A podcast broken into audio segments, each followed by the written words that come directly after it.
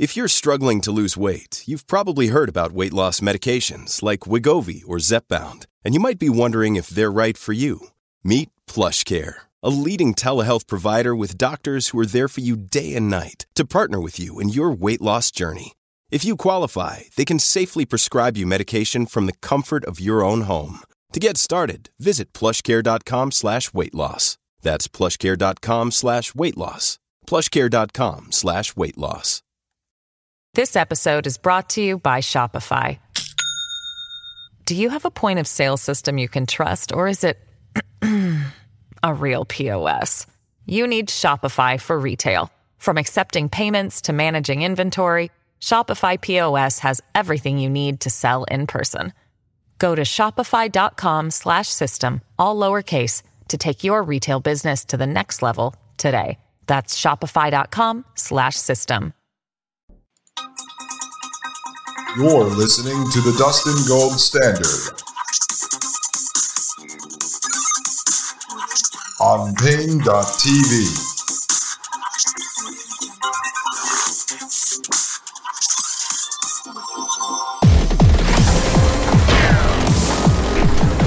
Ladies and gentlemen, I am Dustin Gold. Welcome back to the Dustin Gold Standard. You are listening to Paine.tv slash gold.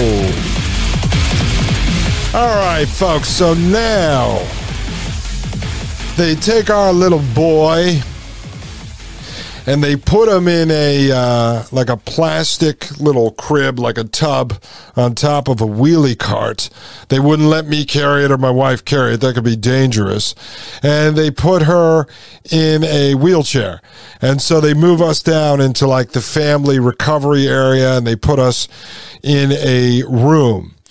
And so we're sitting there, and they uh, bring her this crappy hospital breakfast. It's like a prison breakfast. And she's like, I can't eat this.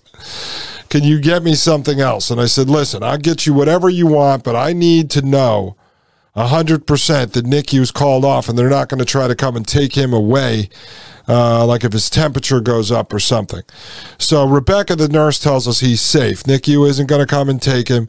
The pediatrician's going to keep an eye as she takes his vitals. They're going to go down um, to. Uh, you know, to the uh, pediatrician, and that everything should be fine. And so now Maggie's recovering. She's starting to get up on her feet. The epidural's wearing off.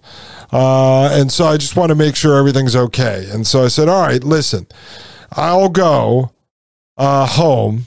I've got to bring the placenta home because it's on ice. All right. I don't want this placenta rotting. I will do the print and I will take the photographs of it and then I'll put it in the freezer because what we're going to do when we get our property. Um, obviously, we won't be able to do it at the one in Poland because they're not going to let me travel with a placenta. But if they get this property in West Virginia in the next couple years, we'll dig a hole in the ground and plant a tree with it. So, which some people do. So I said, let me go do that, and then I'm going to pick you up. Um, Sumitra, which is our favorite Thai restaurant in Frederick. Oh man, fantastic restaurant. You got to have their Fantasia duck, folks, or their duck wrap, or their chai dumplings, their drunken noodles, their um, soups are all amazing. So I said they open at 10 o'clock. I will get that and I'll bring that back here and then we'll figure out what we're going to do and we'll see what the doctors say. So I said, But you have to promise me, Maggie, because now she's calmed down. The drugs wore off. She's totally fine. I said, You have to promise me, honey, that if they come in here and try to take them, you call him, um, call me immediately, immediately, and do not let them take our child away. She said, No, I understand. I will do that. I said, All right. I am going to leave. I did not want to leave, folks. I did not want to leave. So I left, okay? And I uh, went home and I took this placenta out. I swear, in normal circumstances, I'd be a little freaked out, but it came out of my wife and it wasn't weird at all. And I lay it down on uh, some watercolor paper and I do a couple of prints with it. And then I line it up. I take the umbilical cord. It wasn't real long. He cut it kind of short. So I make it into a heart shape, which is kind of what she wanted. And I take some nice photographs of it. I talk to my father, tell him everything is okay. Uh, yeah, and actually earlier in the night, I forgot to say that. I finally, once I knew that Maggie was going to be okay and the baby was going to be okay, I called my mother and I said, Can you call everyone in the family and let them know everything's okay? Because I know everyone's worried. So I got that out of the way. So anyway, I called my father, told him everything was great. I called Maria Albanese, I think, in there because she's always there to support me. Uh, she's one of the best friends anyone could ever have in this world. Uh, really amazing woman. Um, she just actually ordered something for William, a little swing uh, type of swing chair that she's having sent here, and she has all the homeschool curriculum that her kids used that she is going to give us. So this spring, we're going to take a road trip down to Florida and visit her, so William can meet his auntie Maria and her family. Auntie Maria and Uncle Nick. William says hi. So uh, anyway, I, I get this done at the house and then I go to Sumitra. I pick up the uh, Thai food. Maggie calls me and she tells me, Hey, you know, the doctor, the pediatrician came in. He said he wants William to stay here till seven o'clock in the morning at least, but then he changes shifts and he can't guarantee that the next pediatrician isn't going to want to keep him there longer. I'm feeling good. I'm getting up and going to the bathroom by myself. You know, bleeding is very minimum. Uh, I feel totally fine. I, I think maybe I want to get out of here. And I said, All right, listen, stay put. I'm going to be back. I'm going to get the food. And so I go get the food. I go back to the hospital, back into COVID land, the uh, high school theater production, uh, with my little mask on that I tore a hole in, by the way. I was walking around the hallway with the mouth torn out of this thing. And no one said a word to me. It was a complete and total joke. So I go back to the family center. In this room, they had us quarantined too, with the tape all over the doors because we wouldn't do the uh, COVID testing. So at this point, I think it was uh, Maggie said to me, I didn't want to tell you this last night because you were kind of mad and I didn't want you to get in a fight with anybody. But they sent a nurse in when you were out of the room and asked how things were at home sort of implying that I abused her and she was some sort of a uh, Polish mail order bride uh, right after the situation happened where I told them we weren't taking the COVID testing. And they were asking her about that, why he wouldn't let you take a COVID test, as if I was some kind of abuser. And they said, well, he answers all the questions. He, and she said, well, he speaks for both of us, like we had a plan. So this is the part of where they try to split up families and turn people against each other. And then if they can get the spouse out of the room, whether that be the husband or the wife, say your husband's in there for surgery and he's a little loopy, and then they get you, the wife, thrown out of the room, they could put all kinds of drugs into him because he's going to nod his head. Oh, yeah, give me the double uh, Motrin, give me this, give me the morphine, because he has no idea what's going on. Same thing they were going to try to do to her. They tried offering her at least four or five other drugs. Like there was one point when she had nausea and she puked, and that was just because I think the infection, she couldn't hold anything down. They said, Oh, do you want uh, this drug for nausea? It might cause a little headache, so we can give you this drug. And then as soon as the epidural's coming down, they said, Oh, you might get a headache from that. We can give you these drugs to counteract that, right? So you'll start piling drugs on top of drugs on top of drugs, folks. This is just how these people work. They're drug dealers. And so, Anyway, I get back to the hospital. I set up all the food. I bought like $75 worth of Thai food. I laid out a whole spread, all her favorite things from the restaurant. And uh, we sat there and ate all this food while William was taking a nap.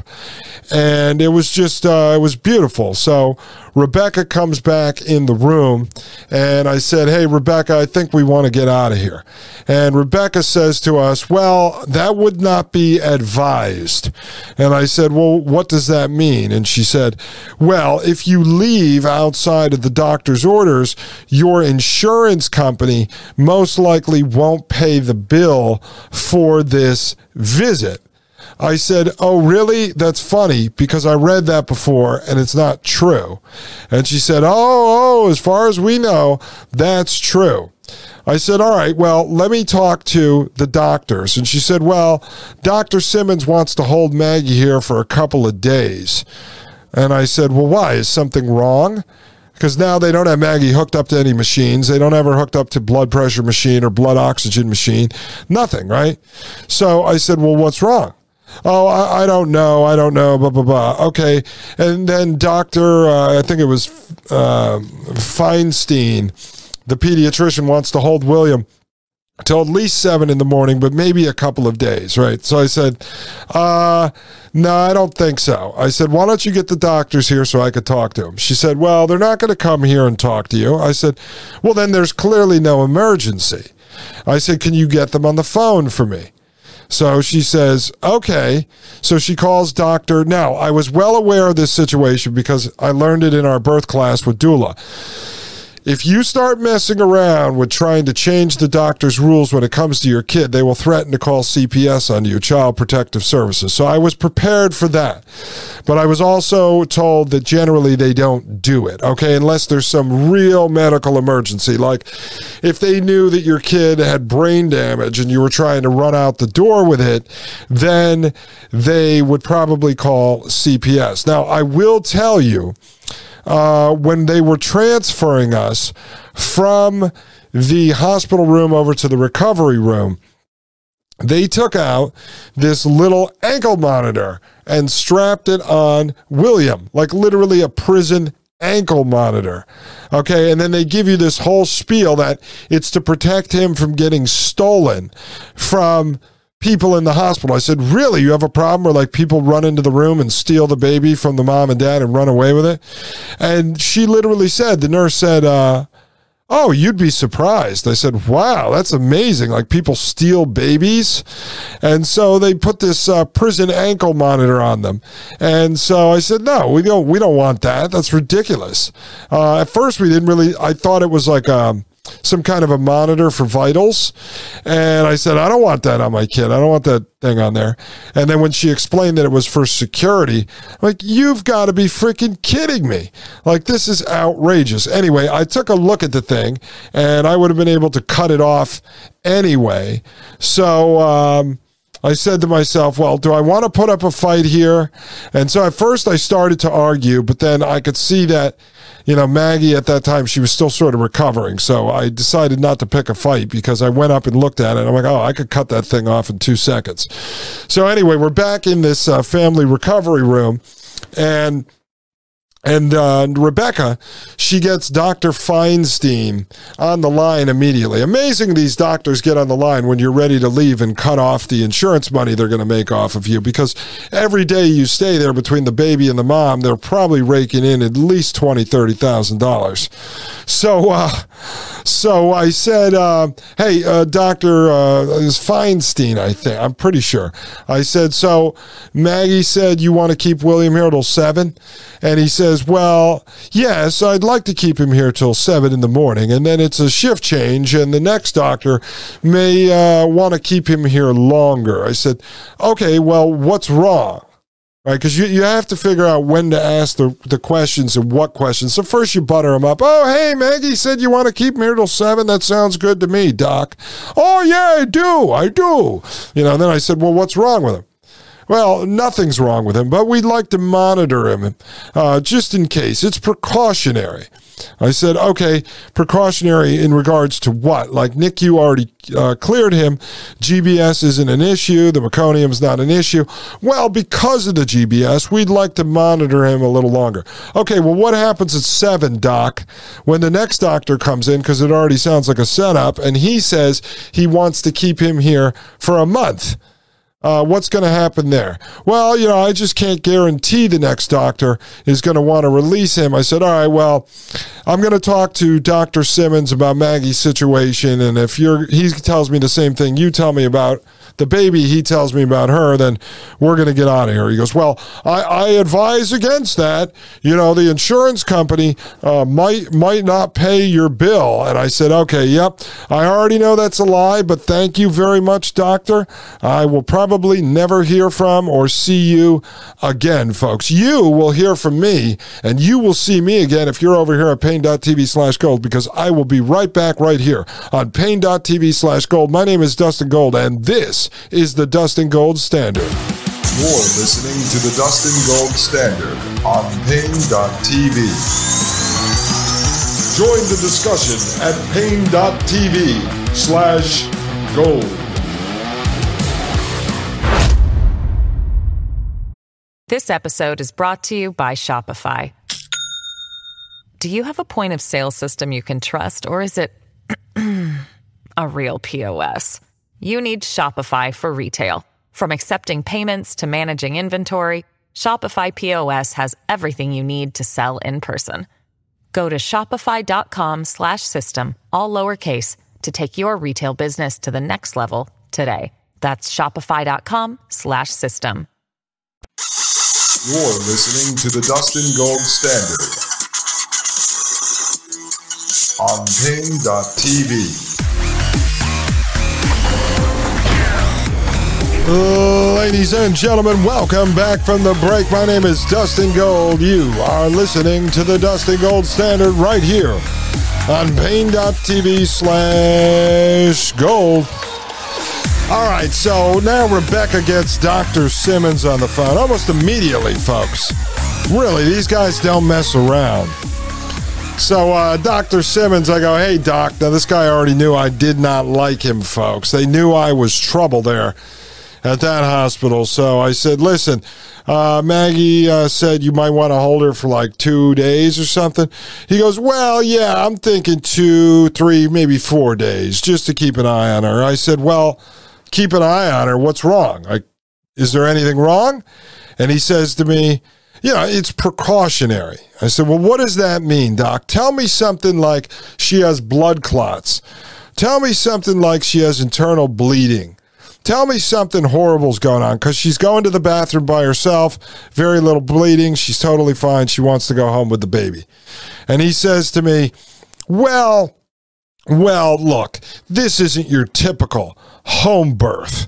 All right. She just did a vaginal delivery here in the hospital. I said, okay, under the best care, right? Well, at home, it's by midwives that you don't like. So, wouldn't that be a worse situation? And when you're at home, you stay home, right? You don't go from home and then into the hospital. And he goes, Well, listen, I think she should stay here. I'd like to keep an eye. I said, Well, how much do you make per day for keeping her locked here? And so he eventually, I said, Listen, tell me the truth. Is there a real reason? Give me a medical reason she needs to be here, and I'll let her stay. Well, you know, I advise you against it. I said, okay, whatever. And he slips in there, oh, your insurance company might not pay for the visit. I said, this is a total lie. So I hang up with him, but now they've got Maggie a little bit nervous on the insurance thing, right? So I uh, text my doula Alyssa. I said, Alyssa, this is what they're saying. She goes, No, that's a lie. It's an old trick. They've been doing that forever. I go online, I do some research, I go on Blue Cross uh, website, I start doing research. Nothing even about that. All right. So I knew, like I said to Maggie, you leaving early saves the insurance company money. All right. The only thing the hospital's doing is one, trying to bilk you for more money, and two, for liability purposes. If something happened to you at home, and they let you leave. But again, if it's super dangerous, they're going to have a reason. And if not, they're going to try to restrain you. They're going to try to call CPS on you with your child and try to get it to stay and say you're an irresponsible parent. That's how the system works, folks. So they didn't even go to that threat, which told me there was nothing to worry about. So I said to Rebecca, We're getting out of here. Uh, we don't have to worry about the insurance. That's a lie. I said, I'll send you this article. Uh, it was a study done by AMA, who's not our friend, American Medical Association, that actually says that there's doctors that train the nurses to say that, and the nurses truly believe it, even though it's not true, right? So I said, We're leaving. She goes, Okay, well, I'm going to need you to sign these against medical advice, these AMA um, documents. So I said, all right, we'll sign whatever. So I figure if it's real dangerous, right, they're going to come back with a custom written order by each doctor. It says William should not leave because he has uh, this, he has that. There was a G, uh, GBS, there was meconium. Uh, you figure with Maggie, it would say, well, she had an epidural, she had Pitocin, she might have had an infection, we want to monitor her. No, they come back with two identical forms, one for William and one for Maggie. That's just a liability form, one page. It says, we're leaving against medical advice, basically. So we sign those, and then uh, I talked to a lady down in the front or whatever, and they're going to give you this. Uh, certificate of live birth. It's actually like a, it's not the birth certificate, but it's proof that the baby was uh, born, right? So I talked to her and she says to me, "Okay, we're going to get the social security number." I said, "I don't want the social security number." She goes, "Oh, well then we can't give you a birth certificate." I said, "Okay, you're going to just give me the form that has the information on it, but I don't want the social security number." This is the same way I was going to do it through the midwives. Uh, this is your right, folks. You don't have to get a social security number for your kid, just so you know this. Now, at some point, your kid may want one or need one. Okay, you can always get one from the Social Security Department.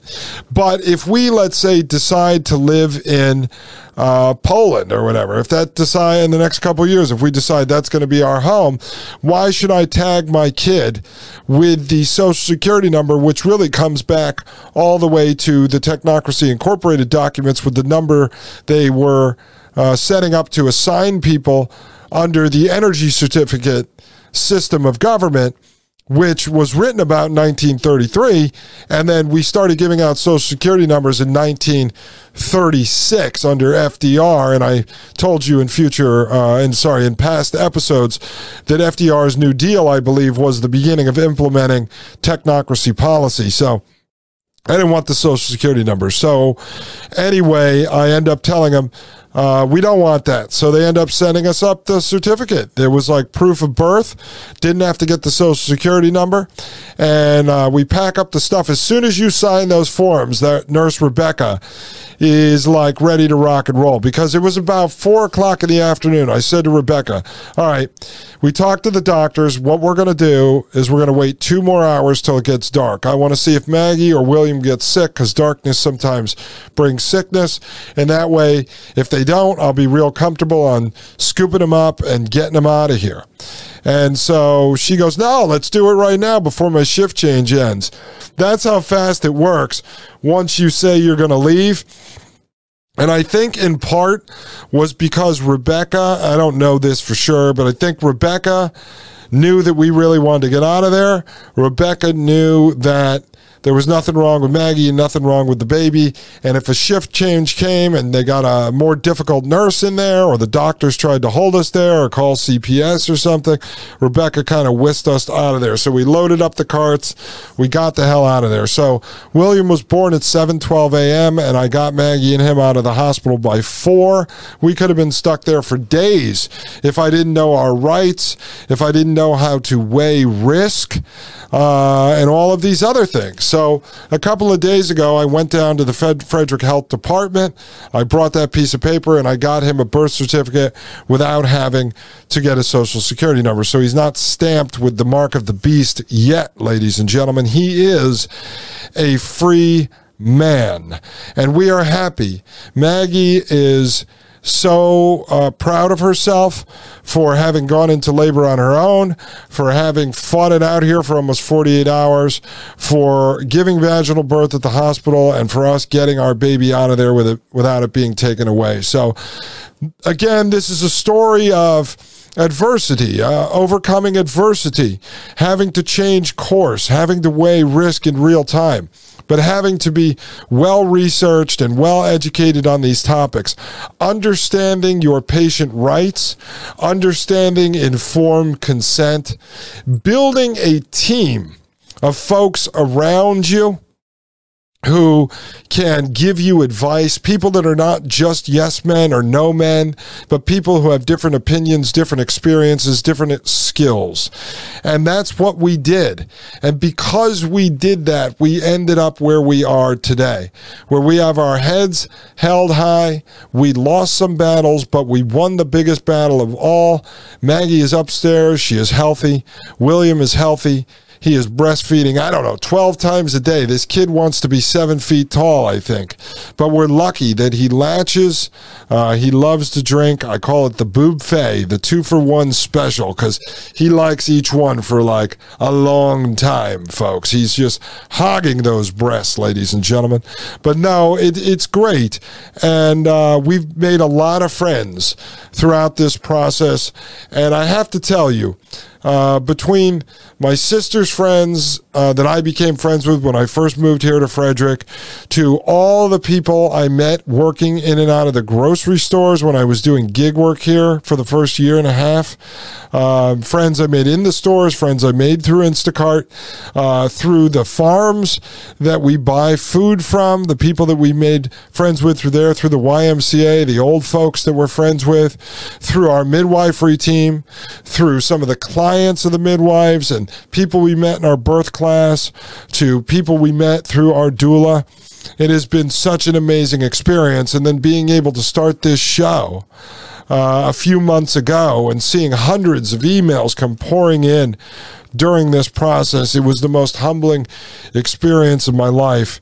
That in just uh, less than two years, folks, I went from being in a divorce, leaving our business to my ex wife, walking away with almost nothing just to get my freedom, moving from Tennessee to Maryland, having the support of uh, my family, obviously, but then meeting someone new and building a whole community of people around us who were there to support us and to uh, cheer us on, and people that we've gone hiking and camping with, and just building a big network. It's the most amazing feeling in the world. And thank you to all of you for listening to me blab about technocracy and transhumanism and natural life and living one foot in and one foot out of the matrix and telling this story, sharing my personal experiences with you so I can hopefully help you make better decisions for yourself so that you can start to figure out how to insulate yourself from this terrible prison planet matrix system we find ourselves in, folks, but there is hope. I am someone who was able to turn my situation around. I don't give up. I always fight. I will overcome adversity every single time, and I know you will too. The situation that we face in the coming years with technocracy and transhumanism and central bank digital currency and the Great Reset and the Fourth Industrial Revolution and the New World Order and all this stuff that we face, you can overcome it just like I can overcome it. I know you can. You wouldn't be listening to this show if you could not overcome it. You are seeking the truth. That is the first step in this process. And now it's being open and honest with yourself, looking yourself in the mirror, writing down your current list of options, and then deciding which of those you need to go to work on to turn those options into better options. That's how we approached this midwife home birth process. And in the end, you see, it wasn't exactly what we wanted. But because Maggie and I researched and we educated ourselves and we planned and we surrounded ourselves with intelligent people, like minded folks who weren't going to just tell us yes, but sometimes tell us no when we were facing these difficult decisions, we ended up in a position where we won. We won because we have a healthy little boy. We won because we now have a family. We won because we love each other and we got through this. And I know as we move forward into this technocracy, we can get through this. We're going to be talking a lot about solutions on this show. We have to overcome this adversity. We must never give up. We must never let these bad guys win. We will remain free. We will remain prosperous. We will remain natural and we will remain human. Never, ever let these people win because they want to engineer humanity out of existence. Ladies and gentlemen, I thank you very much for listening to this. Uh, I wasn't sure how I was going to present this information. It's all very personal to me, but eventually my son will listen to this show. So I told the truth, I was transparent. And I hope you got something out of this. Ladies and gentlemen, good luck fighting the Rockefeller Medical Complex. We survived. I know you can too. I love you all. I love my son, William, and I love my wife, Magdalena. Ladies and gentlemen, I am Dustin Gold with the Dustin Gold Standard right here on paine.tv slash gold. The Matrix is a computer generated dream world built to keep us under control in order to change a human being. You're listening to the Dustin Gold Standard on Paine.tv. Join the discussion at Paine.tv slash gold.